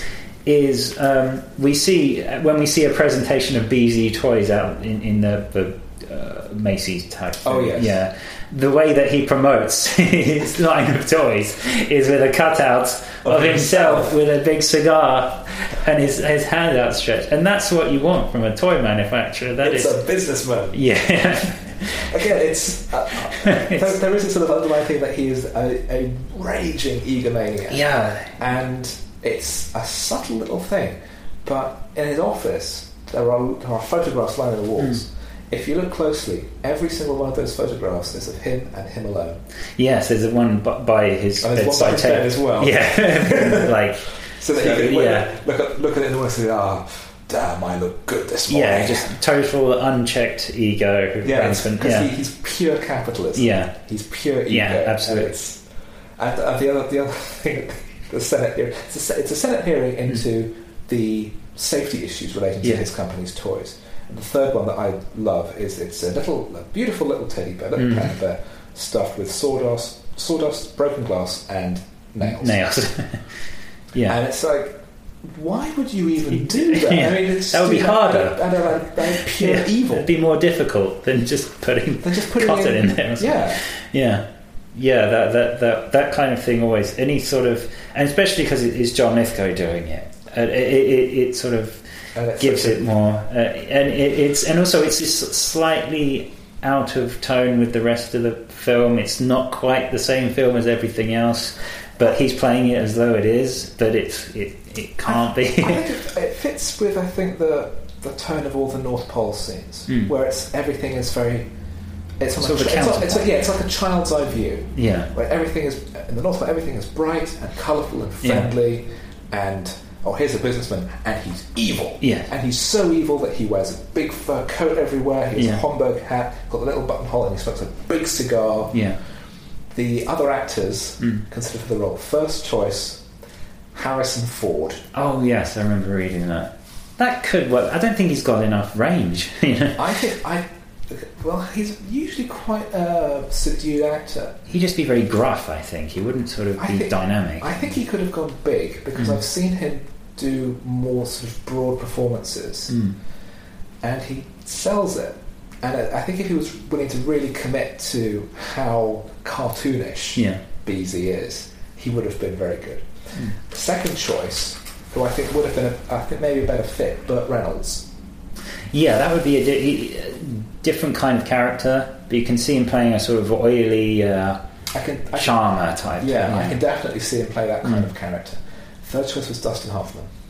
I think they were just sort of throwing in Dustin Hoffman yeah, I think because he's that's, oh, Dustin yeah, he's, Hoffman. he's a He's big a- name. you know, any time, especially around that time in, in Hollywood, when they say, "Well, they considered Dustin Hoffman for this role," i it, it's like, not that I mean, I like Dustin Hoffman. Not to Yeah, say yeah. anything. either, I mean, but- and he's, but- he's, he's got great range, but Yeah. he, uh, he doesn't really fit. I think one thing that's in really in John Lithgow's favour is he's very tall and gangly, yeah, and he towers over his assistant. And also, I think it's something well they get around the idea of the elves being small. They've Mm. cast actors who are short-ish, yeah, and the, and the not elf actors around them are just tall. Mm. So David Holson is quite tall. John Lithgow Yeah. is very tall, yeah. and it covers up the fact that they're not tiny little midgets. Yeah, and it feels pretty organic. I- I Yeah. think if they'd have used li- little people actors, it might have seemed a bit. Uh, what's the word? Exploitative. Yeah, exploitative. Yeah, it would have been awkward. Yeah, I, st- I still sort of, and it's a, it's a bit of an awkward situation politically, I suppose, when it comes because the little people need work too, and um, Yes. there, there can be this pressure to not hire them for this, for almost as though it's for their own benefit. But um, it's uh, it's a tricky one to navigate. Yeah, I feel uncomfortable talking about it because I feel like I'm g- No, getting no, some- I, yeah, it's, it's, a, it's an awkward Getting it subject wrong. to talk about. yeah, The other name that was considered for BZ, as I think one of really out of left field, Johnny Carson. Oh yes, yeah. well, He didn't do much um, acting though. Did he? no, I can I c- think I can see why they would have gone for him because he's a Yeah. big name, Yeah, Uh, and he's he has- charismatic, very Yeah. Uh, charismatic. and I can I can see him playing that kind of character, yes, but I'm it- not sure if he'd fit in Can- terms of personality and yes, because I- I it's could- sort of a, a character that needs to be a sort of charmer, or sort of someone who con- convinces you of, of something. And I think that uh, on the Tonight Show, that's basically that's part of his long, Yeah. enduring appeal is his, to, to relate to people and to be a kind of barrier between the, the famous celebrity person and, and, and the audience. Mm. But uh, John Lithgow got it because uh, I believe it was one of the Salkinds saw Terms of Endearment, in which Oh, he right. co-starred, and thought that he looked. There was something about him that reminded him of the Grinch Yes, because he does have that Yeah. very, that very angular face. yes, very expressive. Yeah. And, pri- and prior to this, he'd done mainly sort of serious grown-up films in Hmm. inverted commas, um, and was Oscar nominated Mm. as well. Um, but this is the film where he was first really able to cut loose Yes. and play comedy. Yes. And he's very good at it. And he's- yeah. as I say, possibly my favourite ever screen villain because he's just so he, he's evil and he loves being Yeah, and, and there's no kind of redeeming quality. There's no effort to kind of make him more dimensional than that. There's, there's no humanizing fact that much. I can't think of one where he's does anything nice at all. There's no sort of attempt to round him out. He he does mention later on where um, he mentions that he never got a toy from Father, from Santa Claus. Nearly called him, fa- nearly called him by the wrong name. Oh, right. and and he, actually, as he says it, he's putting the cigar in his mouth and he's almost putting it in there like it's a dummy. Oh, right. And um, it's suggested that well, maybe it's because he was on the naughty list. Well, then that, that sort of uh, uh, raises the question. Ah, but did, did Santa Claus make him? Was it nature or nurture? did, did, I- did not giving him a present c- cultivate his um, villainy, or, or, or, or did it just cement it? Or, you know? Well, Cornelia is his ward of court, Mm. we assume, and she is good hearted and kind and Mm. virtuous. But her step uncle is, I said, the most evil being Mm. in the universe. So I'd say it's nature because she turned out all right. Yes, I think the, f- the film doesn't go there. uh, But I, I think it's fair to say that the, the characters inhabit the traits that they are born with. Or th- Yeah. th- th- there's not a sense that They're, it's. Mm. they're, they're true to their own nature. Yes, they're, they're sort of operating as almost sort of archetypes. Hmm. But uh, Beezy's company is in severe problems Mm. with uh, what with them being investigated by the government, toys are being taken off shelves, uh, which Patch sees heading around to New York, and he assumes that they're flying off the shelves because people are buying them. Yes. And we see that, as you say, that fantastic ad Yeah, oh, yes. of him just in, in a suit. in a suit with a cigar. That, uh, yeah. And, and and we see, I, th- I love the contrast of the Technicolor Wonderland of Santa's workshop Mm. in the Overlook Hotel, and the grim grey Yeah. factory Yeah. of BZ Toys with a And- sign outside saying "Toys for Happy Boys and Girls." And I like that as, as like as unpleasant as he, he is, he's still the face of this company to the degree that, that in marketing products he uses his own likeness. That that's that's brilliant. yeah, They should more more businessmen should do that. the head of Toys R Us should they should he should replace um, Jeffrey the the giraffe just be some dude. Um, but yes, Patch arrives at Beezy's office. Mm. Beezy assumes he's from the Federal Trade Commission, as one, as one Yeah. would, and um, explains that he, you know, he has the plan to Mm. to revitalize Beezy's business by proving himself by proving himself to Santa Claus Mm. with this new thing that he's come up with. Yeah. and they have this fantastic discussion where it's saying, oh, about advertising and um, wanting to be on every Mm. like, a minute, a minute of television time on every channel in the world. Yeah. And um, so, well, how much, how much is this this thing going to cost then? So, well, oh, well, nothing. We're going to give it away for free. Yeah. For Yeah. free. Strokes on his cigar. And it's actually it's lit so that uh, Pat says, "Oh, that's incredible! How did your face go so red so fast?" It's actually he's leaned back and Yeah. they've just slightly changed the lighting so that his face is looking completely crimson. yeah. But it's all done in one Yeah. shot, and it's really cleverly done. Mm. But so they they go down to, they go down to the um, shop floor, and Beezy has used this, of course, to fire all his staff because All of them. every, every single Yeah. person- because uh, Patch is the only person who they need, and there is a sign on the wall as Beezy comes out of the lift with a cigar. It says Yeah. positively no smoking, Yes. and there's a sign next to it saying, "This company does not recognise any union, nor should you." I worry whether or not that's a real sign. Oh, but, well, he he he mentioned. Oh, there's a sort of line earlier where he where they. he, call, he calls the unions commies. Yeah, well, because the, the they're on strike because they haven't They they're haven't- not- they haven't been- they haven't they haven't been paid. paid. And he goes commies, which again re- reinforces my uh, theory that this whole thing is a socialist allegory. But It carry is. on. I think it is very much. But I was just Yeah. worried- I was worrying though. I hope, I hope the art department put Yeah, that sign yeah. up, but it just wasn't in the location. Yeah. Oh, and Beezy says that. Oh, uh, he says that his favourite sound is the cracking of knuckles, and it's just like everything about him Yeah. is repulsive. Have we got to the bit where? No, it might, might be jumping in slightly, but the um, where uh, the, the room is called the dispatch office. Oh, that's yeah. That's the next bit. Is dis- Yeah. dispatch almost, and he's put a line for the first three letters. yeah, it's great. Okay, that's a lovely little, That's lovely. it's a Yeah, little sweet. not gag. not drawn attention to. It's just there. Hmm. Back in the North Pole, Santa Claus is himself making a toy Hmm. for Joe, and it's a statue, a Mm. little statue of an elf. It's And in I- his portrait. exactly. Anya notices that it's uh, it it looks like Patch, Yeah. And it made me think that, in the context of the story, is Joe a surrogate son for Santa Claus and Anya?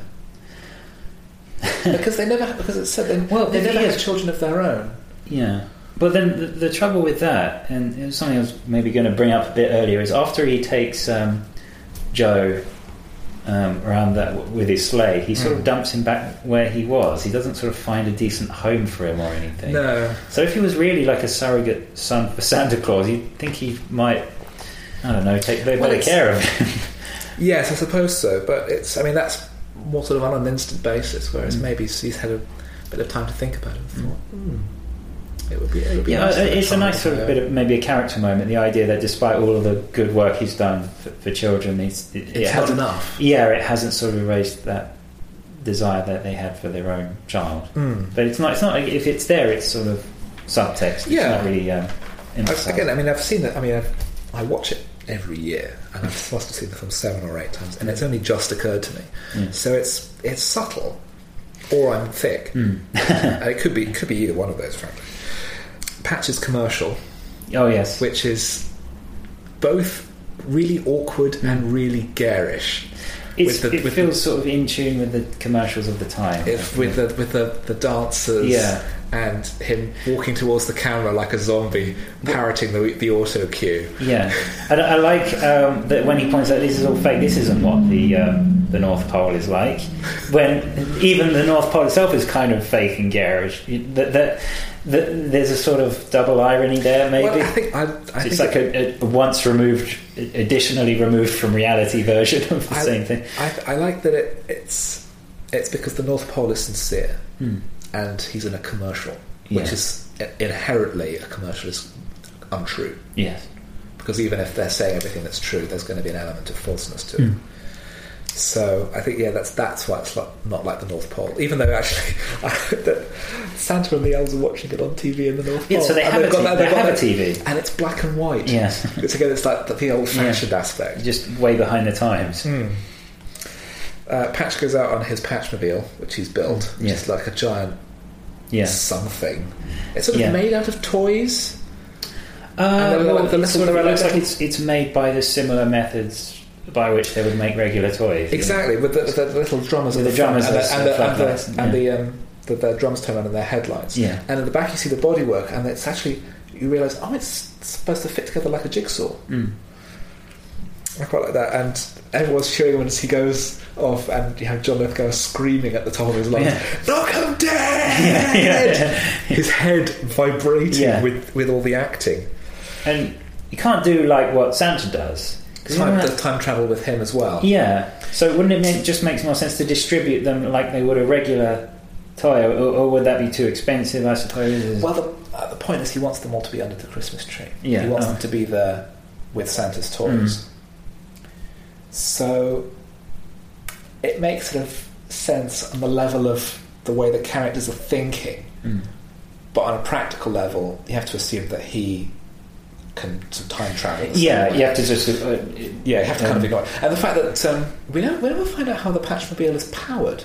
I assume that it was powered by the. I, I think, the magic- no, I the think magic no, we music. see we s- uh, what what we- what we don't because we see the um, the sort of charging station that's got the, the gold. Oh, glitter yes. In it. So we assume it's charged. It's, it's powered by the same thing that powers the reindeer.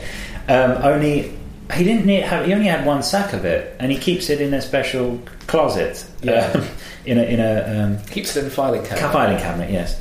And uh, that's not nearly enough to power that, that he. And considering he's distributing this lolly to every child in the country or the world, it's not not quite clear. Probably the country. I don't know. I think it's uh, we don't see anywhere overseas, but then we don't. Oh no, we oh do. no, we do. We see some British. We see it in England, don't we?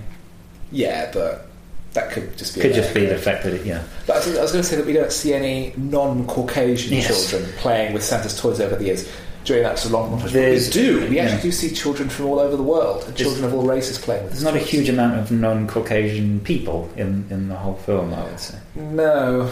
And th- this is, it comes to a bit that I um, don't quite understand, uh, or I think the film doesn't do a good enough job of, of uh, justifying. Is the we've already established a bit that uh, Santa Claus is feeling a bit despondent about how the whole Um, that that one Christmas when when all when all the presents broke, all of them apparently. Yeah. But he's this. So this is a year later then. By this point, Yes, this Yeah. is a year later. So he's doing his rounds again, and then he sees the, the lollipop there, and he already knows that that's Patch's. Th- So rather than being happy for Patch or pleased that, oh, good for him, he's doing his own, he's despondent he's, because someone else is doing, someone sort of usurped his, uh, i- his turf, and, um, and someone else is uh, providing presence. And this sort of leads him into like this um, disturbing cycle of despair, where uh, he's utterly he's uh, uncommunicable and doesn't he's completely lost. He's lost all He's- hope. He's, he's lost all passion for Christmas. He's- Well, it's he, and, and I don't know if there's enough justification for that. It doesn't. It doesn't quite make sense. I think it's mm, a, a deficiency in the writing because Hmm. he says that he's worried that people no longer give gifts just to see a smile Yeah. on the, on the face of a friend. And it's clearly a reflection on the commercialisation of Christmas. Yeah. And because, I mean, it, it's because Patch is sort of the front for Mm. this lollipop, Mm. but BZ's behind it. So maybe it's, I think it's because BZ is involved that it's that he's taking over Christmas, and that's uh, Well, we don't because we don't see how what Santa Claus feels about Beezy. Does he know that he's a nasty piece of work? Does he? Um, I think, yeah. but I think it's because he knows that BZ is a businessman Mm. and that there is a bottom line. Because of that, he's he's concerned that he's that, he's, that Christmas is becoming a commercial enterprise Mm. and not a season of giving. Yes, uh, and they don't make that overt. He doesn't say, "Oh, it's become too commercial." But there is an interesting bit slight earlier when um, Patch is leaving, and um, he's worried about him, and other people are like, he- "He's, he's like, you know, he's never been out there. He doesn't know what it's like." And other people who haven't gone, say, "Oh, they say, well, because all they get is the letters from children. So it's like, "Oh, it must be lovely," but some, but Santa knows the truth. Yeah. So- Oh, yeah, because of course he goes out there every year, so, Yes, he so does he- know what the world's he- like. Yeah, and and that's a, a nice moment, but it sort of paints a kind of a, that Santa Claus is potentially a very complex Yeah. uh, figure who's uh, faced the harsh brutality of. Uh, and it, it's unclear how in this in this world what the relationship people have with Santa is, how much they actually know whether he's real. Yeah, Uh, but it's still a matter of almost m- morality if you don't believe you know if you if, if- if you don't believe in Santa Claus it's a kind of moral failing on yeah. your part. Particularly, I mean, where Joe, Joe gets beaten up by some Oh, kids yeah. who say, "Hey, oh, Santa Claus is great. He's the best guy in the world." And Yeah. these kids beat him and say, "No, his presents suck." Yes. so So clearly, even Yeah. the bullies are certain that Santa Claus exists. yeah. So is, is it sort of known that he like, that Santa exists Yeah. in this world? I guess, I guess. So even the parents know. It's it's not quite clear. Um, well, at least it doesn't. It, it leaves it a bit murky. He's like a friendly Howard Hughes. yes, kind of. It's like a philanthropist, like a crazy philanthropist. Yeah. It just periodically just and oh, and it, it doesn't sort of address whether he gives more toys to rich people or, or not. Or do you think he gives toys to No, everyone? every child gets one toy Mm. because um, Cornelia, in this- in that second Christmas, she Yeah. gets a little toy piano. Oh, right. So yes, that, so Patch's gift is a lollipop with a bit of magic Mm. muesli, and so it makes Yeah. it fly. And um, the nanny eats Mm. Cornelia's, Yeah. and she mentions that it feels like she's Mary Poppins. Yes. Uh, The thing that always distracts me about that scene is that that that in, in it's kind of a bit gross. That, It looks that, horrible. that lolly just comes apart in her mouth in a way that is it, it just collapses. It doesn't look like it's a a hard candy or Yeah. anything. It's uh, I mean, that, uh, that's clearly a. a- I mean, it- you think they could have just made us something like a, just a solid plastic thing, perhaps and then just cleaned it between takes because the actress has to put it in her mouth, yeah rather than an edible thing. Because Yeah. because it's a lolly, so you lick it, so it doesn't matter if it You- you- she didn't. She just sort of bit into it and it. and it just sort of So it, collapsed. it, and it looks it, yeah, gross. It's, it looks gross and it's a bit distracting. I don't remember being distracted by that as a kid because even though I remember at the time it looked delicious, that kind of uh, puce uh, Yeah. coloured um, a lolly that co- sort of collapses now. It looked like it was like sort of sherbety or something. Um, but then I was confused that how anyone could actually because you later on you see the kid in the basketball and he's sucking on that lollipop. But how would he? How would anyone be able to suck on that lolly with, for a sustained period of time if it collapses so readily in, in, in your mouth? Um, I don't I don't know why that what that was a strange production decision because it Mm. totally took me out of the film. Patch plans to leave now that he's proven himself to Santa Yes. Claus. But Beasley persuades him to do a favour for him before he goes, and that is Christmas 2, Christmas too. which will be March 25th. Yes. So strike while the iron's hot. Yeah. And they're going to use candy canes instead of lollipops. Oh, and there's a great touch a- a- around this time. We, we, earlier we mentioned the, the bedside table with Oh, yes. uh, his face, uh, and um, against that is t- a Time magazine cover with a sleigh, that, and Yeah. underneath the, the heading is Christmas too? Question mark. That's great. So he's already been publicised. Yeah, Ah, It's. ah, It's, that's- I'm liking it's- this film. Like the, the more I talk about, it, the the, the one th- uh, the thing that I think holds it back is that I, I think that the children in it aren't very charismatic, or and also uh, half like throughout the whole second act we lose Santa Claus. He sort of disappears from He, the go, film. he goes off and has his Dark Knight of the Soul. Yes, he is Da- Dark Knight of the Santa. and, uh, it, that that feels a bit overdone. I, th- I think they probably thought there aren't enough emotional stakes at this point. We need to beef it up, but then it Mm. it just feels that, and also it makes him less likable. I, I, I think it- it- is is that because it feels disproportionate to what's actually the, to the events. So it just feels like he's. It's just someone who just becomes suicidal. Just someone who's just It's like, like- I don't care, do what you want. And he, people are asking questions about Yeah, what and he um, doesn't One care. of, one of the elves brings him a doll. Yeah. So does it fly? Does it fly? It says, no, it wets. Yeah.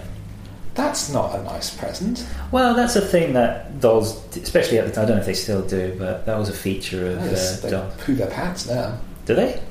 I- Oh, they can't. Uh, I- I it's a can- weird feature, but yeah. yeah, I can, I can imagine if they if they wet themselves, I can imagine that you can also get a doll that poos its pants. Um, there, there- there must have been at least one doll manufactured over the of the, of the past thirty years that pooed its pants. Yes, What would it be called? uh, Poppy poo pops That was good. Polly poo pants. or Polly poo pants. Oh, Merry Christmas, Merry listener. Christmas. Um, yes, jo- uh, Cornelia brings Joan out of the rain because Mm. it's pouring with rain now that it's January, obviously. So, Uh, so have they like known each other for like over a year? Yes, and Yeah. they've sort of and the, uh, And she hasn't let him in the house in that time, or well, Well, maybe she has. can't. s- He can't stay in the house. ah, right. obviously because he's a street kid, Mm. but she's sort of let him in, Yeah. and it's more that more that more that she's letting him in because it's pouring with rain. So, oh no, Yeah. you come in out of the cold, you stay here for a bit, and suddenly, out of the middle of the night, Towser, Beezy's assistant, turns up Mm. and explains that there has been an incident Yes. because they put some of the candy canes near a radiator, and now that part of the building has disappeared Yes. in a giant explosion Is Which- that giant? which It's- di- which didn't wake up Patch. Which is Uh, uh, yeah. again, it's uh, I think you know, Mm. the script needs just a little few tweaks here and there, Yeah. just because that's not really believable. But um, and also, uh, Patch has no idea that that happens to the no, thing he when never, he gets he home. never asks about it. Yeah, he's- even though he's been working for, with it for hundreds of years, he doesn't know. Get Well, maybe it's- because he's been in the North Pole, it's always cold. You know. Specifically, they also say that he's souped up the formula, Oh, I see. so it's now uh, he's he's, Volatile, he's, yeah. he's he's cut it with um, something. Yes. He's, he's cut it with um, Christmas spirit. Mm. Uh, there's one detail that I loved is that uh, as they're explaining this, Beezy pours himself a drink, Yes. and I thought for years that he was pouring himself a glass of cola, presumably Yeah. Coca Cola. Perhaps Blue Ribbon. Well, it, I mean, he pours it into a brandy balloon yeah. and swirls it around and sniffs it. And I thought, yeah, he he is the sort of person who would drink Coca Cola out of a brandy balloon and Mm. treat it as though it's you Mm. know fine fine cognac, but it's perhaps Blue Ribbon Yeah. which is the most. It's like the American Carling. Yes. It's- but what you actually, if you know, it, it's not um, blocked very well. But I think what he's actually doing is giving that glass to um, what's the name of his assistant? Towser. He's given the Pabst Blue Ribbon to Towser, and he's taking the, the brandy. But it looks as though Oh, it's it's, oh, right. yeah. Because that would make I, I, I, sense. yeah, I thought that's what it was, but I, I, re, I rewound it because I, I think I was missing some part of the some significant plot detail. I can't remember what it was. Yeah, uh, yeah, I, I was confused by the structure because it seemed as though this character had just turned up for no reason, just to move the plot along.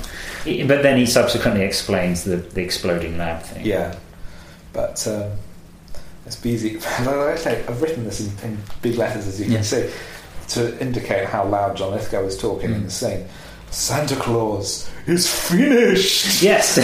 so I guess they know there's a Santa Claus then. So they Well, th- must. well, th- well, they've accepted that Patch is an elf yes. because when first Yeah. yeah. Patch teleports around the room, Yeah. and so oh right, so if you're a real elf and you said that Santa Claus is real, I guess presumably it's. Santa Claus really is Yeah. real then. Yeah.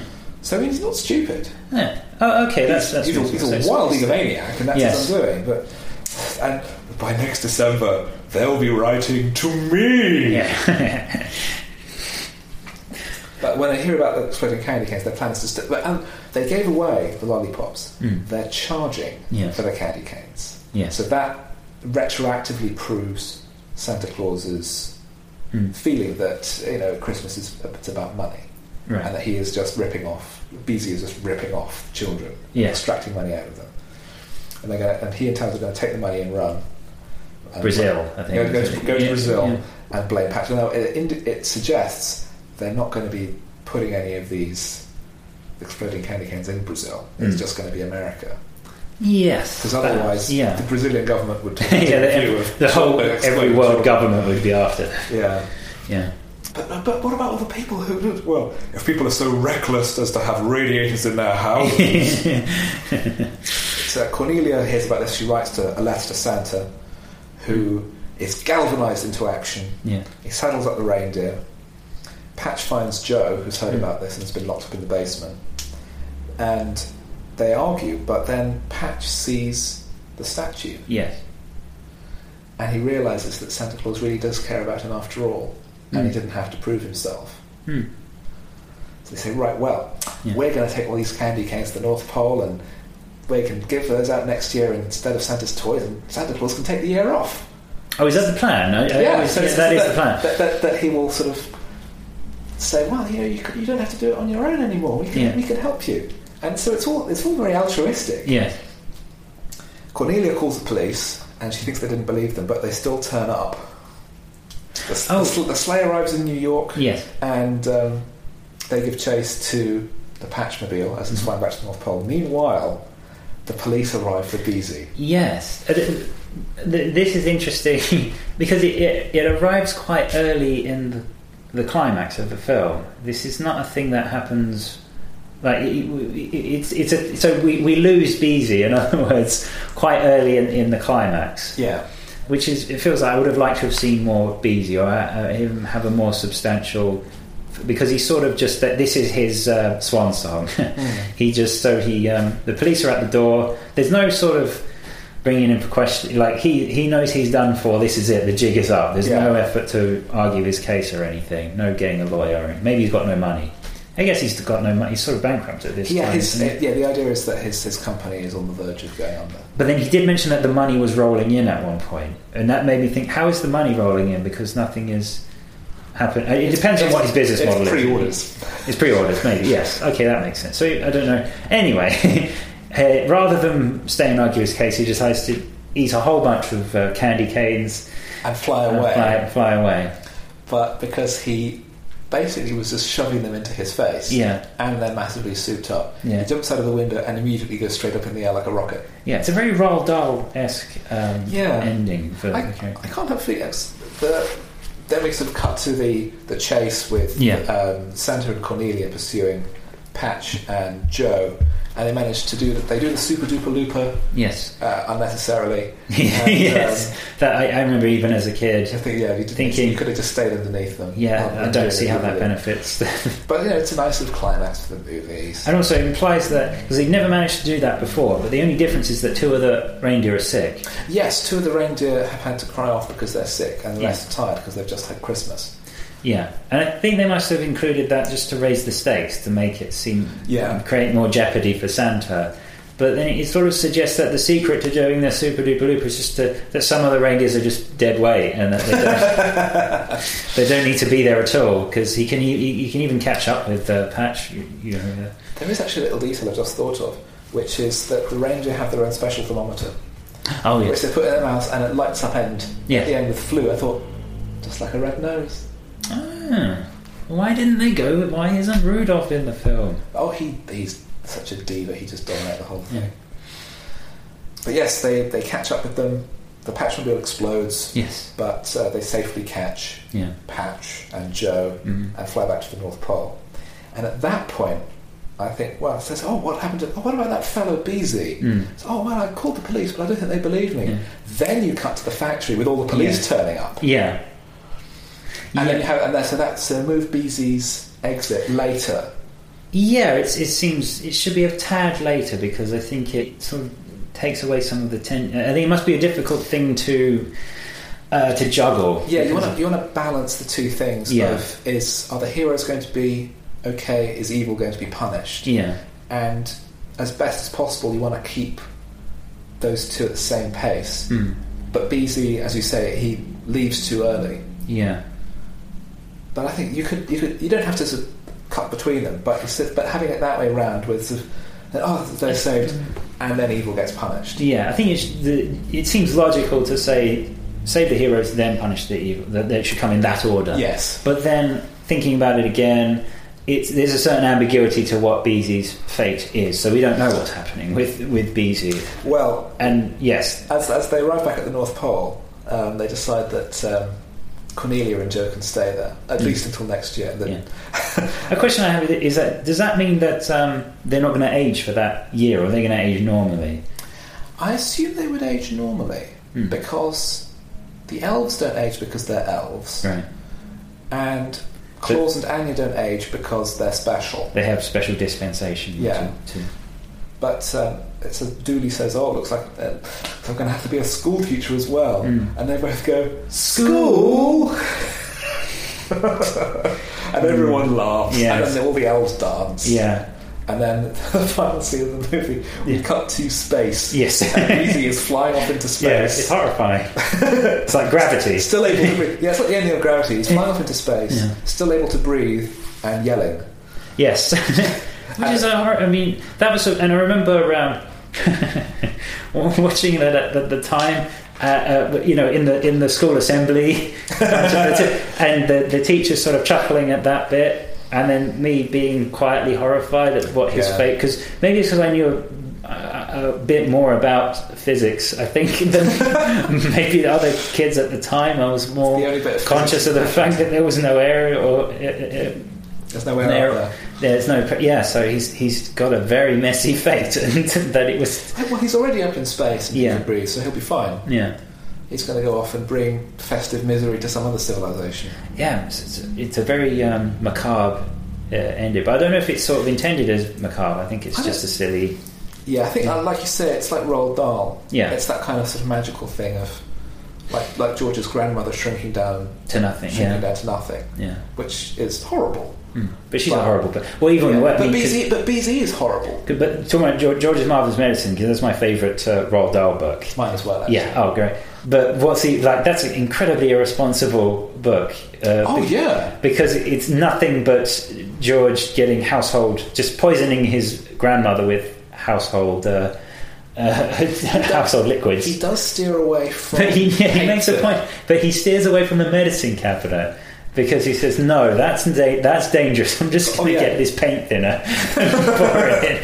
Yeah, Ah, it's a great book. And, and nail varnish. A nail varnish. For colour. Yeah, and he uses he does he puts in like um, animal medicine. So he puts. Oh in, yeah, like, that's all right. that's all right. Yeah, but not uh, yeah. Um, we have the, the big final song. Well, yeah, I can explain. I don't really care for the the actual songs in this film. They're, they're Oh. very garish and uh, it's, it's two eighties eightiesy production. Well, the opening, the opening titles is sung by Allard Jones. um, That's a very gentle choral song. But the end credits, Christmas All Over the World mm. by Sheena Easton, originally offered to Freddie Mercury. Oh, that would have been better. I But could get um, down with that. they'd just done Highlander and they Mm. thought they didn't want to get known as being the band that does movies. Mm. and Paul McCartney was approached to do to write the songs for the film Yeah. um, with the intention that it would be sort of a bit like a musical, Mm. but not really.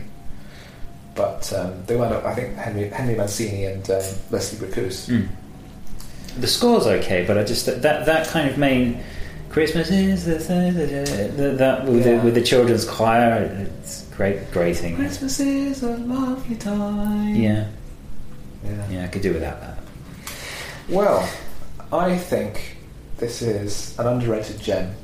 It's Yeah, But it's, back- because to me it's not a gem because I it was just a it, it was a thing that I watched when I was a kid and I, I wasn't aware that it had a sort of lukewarm um, critical and uh, uh, commercial response to it. So uh, it, it- I don't sort of see it as this uh, unsung classic or anything because it, it it had too ubiquitous. It was too ubiquitous when I was young. Like I got sick of it, but now when we're talking about it now and remembering the sort of silly bits in it, I'm thinking, oh yeah, that was quite a fun film. And, and watching it again recently, it uh, did. Um, it, it's a very watchable film, I, I think, considering its um, lack of uh, popular support. and Yeah. so on. it's uh, it's a diamond in the rough. I think it I has. think it's a, it's a rough diamond. I think. yes, uh, it, ha- it has one or two problems, um, Yeah. and there are one or two script elements that I think need a bit of work.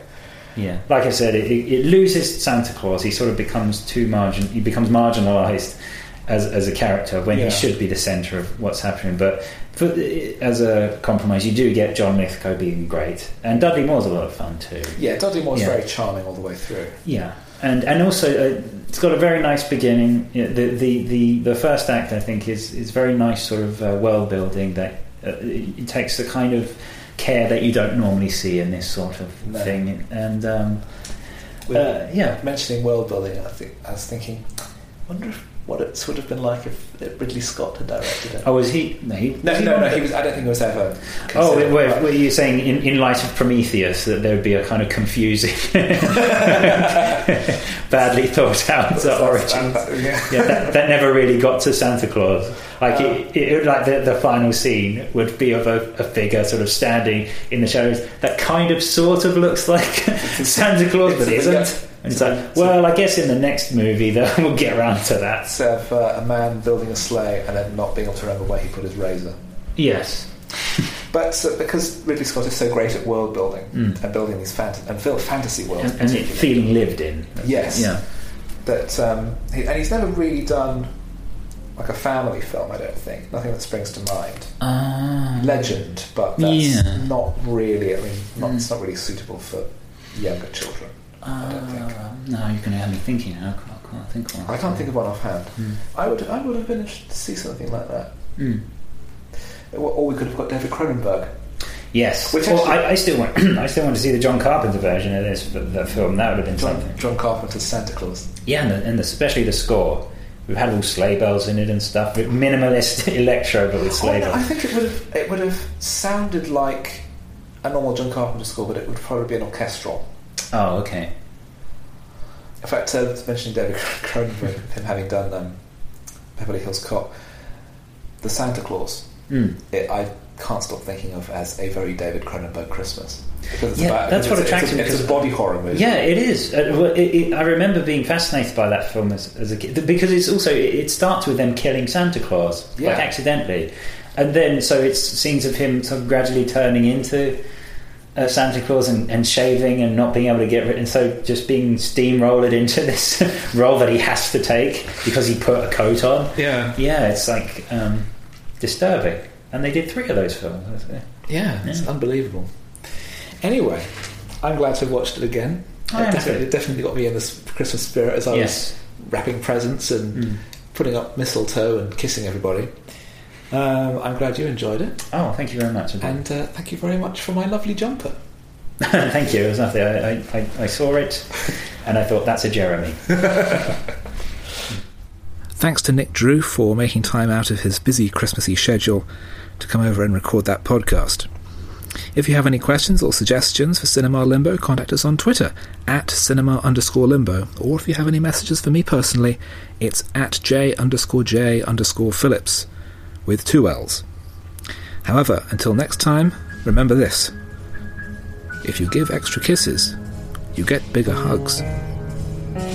Goodbye, and Merry Christmas.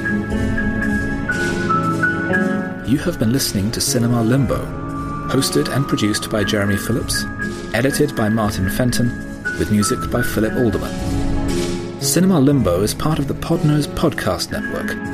Come and visit us at www.podnose.com.